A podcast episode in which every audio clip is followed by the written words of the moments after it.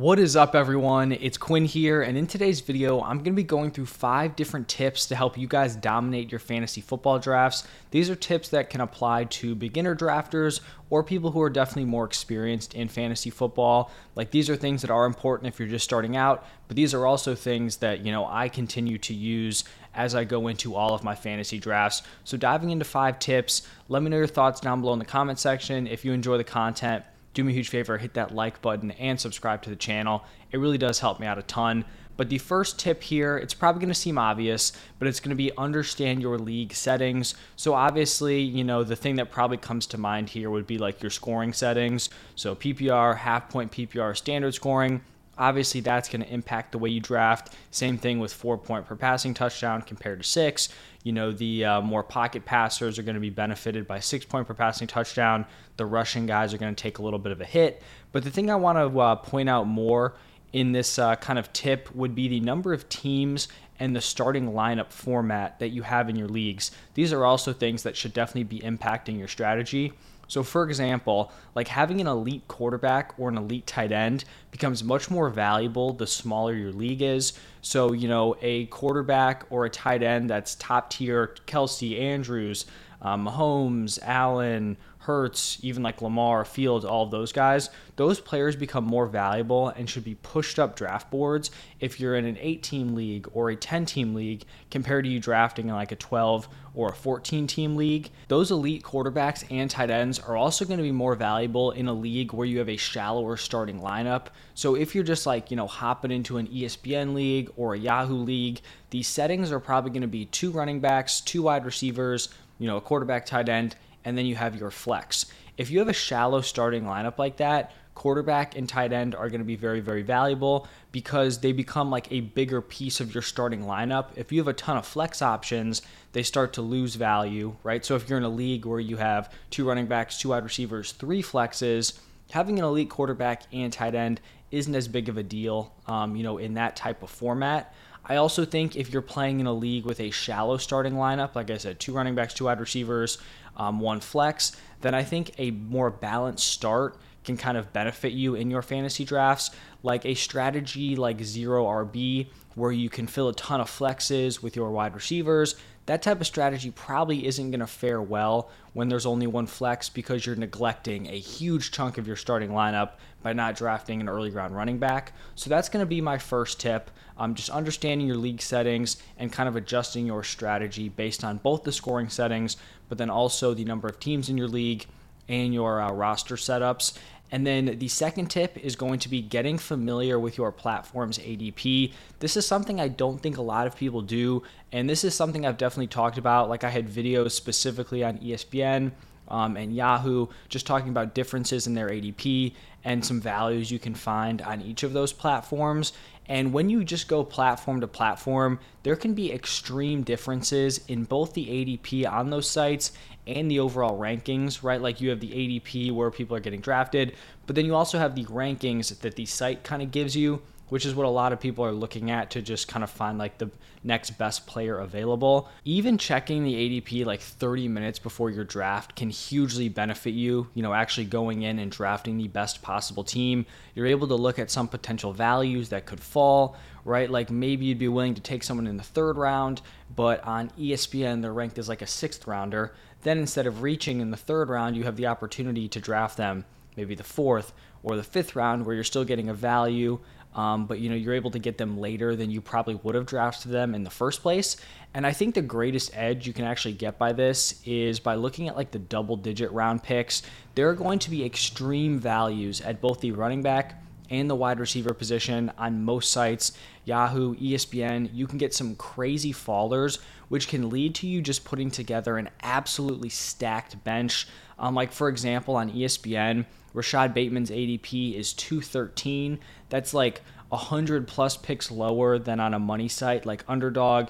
You've got on NFL Fantasy, Elijah Moore's ADP is 230. I mean, that's got to be like 100 plus again um, ADP difference from a money league like Underdog Fantasy Football. And these are players where if you're on the board, you're looking at the top 10, 20 players available, they probably wouldn't even pop up as potential picks because they're so buried on the ADP. And you just wouldn't even see them if you didn't notice them ahead of time. So, being able to recognize those values before you're scrambling on the clock, I think can really help you in your drafts. And like I said, you can build just some dominant benches and depth options in like your ESPN and Yahoo fantasy football drafts, whereas everyone else is just looking at some of the best players available, which probably isn't the sharpest in terms of ranking and ADP.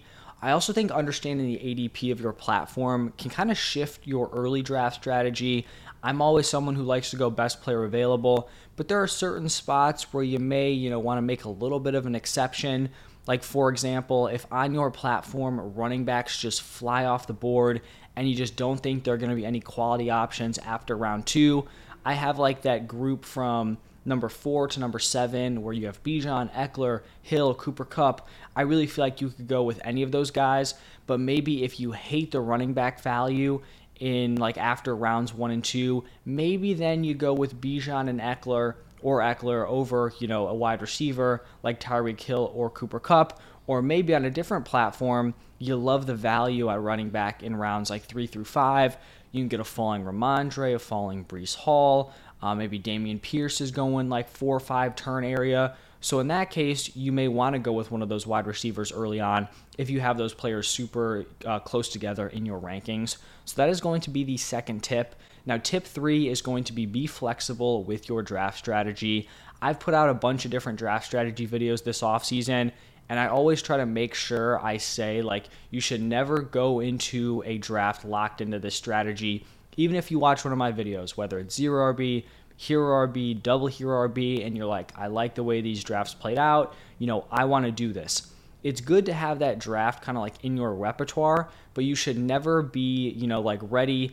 The uh, draft starts, you're on the clock, and you're like, I'm going hero RB, I'm going double hero RB. Like, you should never be in that position. You should pretty much be drafting like best player available through, I'd say, like the first like four ish rounds, and then you can kind of figure it out. So if you go best player available and then you end up with two stud running backs in around one and two, then cool. You know, you can run a double hero RB build from there. But in a different draft, your best player available may end up with one running back through four rounds, bunch of wide receivers. You know, then you can execute a different type of draft strategy. You go best player available, and then you kind of can use a strategy moving forward, but you should never be locked into it because then you're just going to end up losing out on a ton of value um, and you're just kind of like locking yourself in for no reason.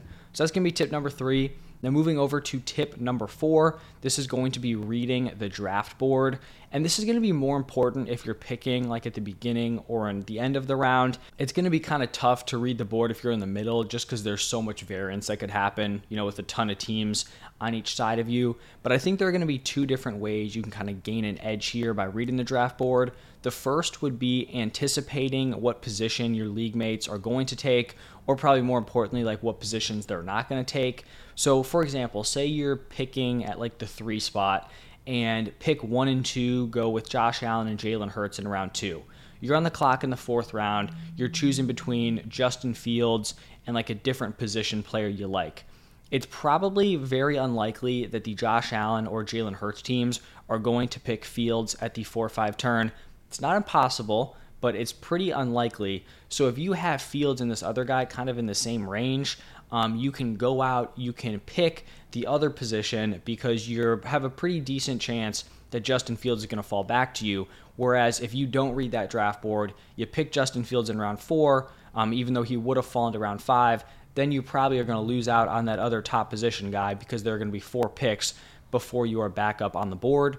And then the other way I think you can kind of game the system here and read the draft board would be kind of combining reading the draft board and using the platform's ADP. So, say you're picking close to the turn, you really like two players, you don't really have a super strong lean either way. If one player is like the highest ranked guy on the platform, you know, he's like the next best available, and the other guy's kind of buried a little bit I think it just makes sense to, to, get the highest ranked guy first because the odds of those guys picking after you snagging that guy that's ranked lower is going to be, you know, not as likely as them going out and picking the highest ranked guy. And then moving into the fifth and final tip, it would just be understanding optimal roster construction. So this is kind of tied into don't be locked into a draft strategy, but once you're kind of through the first four ish rounds, then you can kind of figure it out. So after you go best player available early on, you can kind of start to figure out what type of team your uh, you know build is going to be. So for example, if you go running back heavy early on, you should probably end up hammering the wide receiver depth throughout the rest of your draft, right? Like if you go three running backs through four rounds, you probably don't need to end your draft with six, seven running backs. You may be able to get away with, I mean, you may be able to get away with just three, you know, maybe four, probably at most five.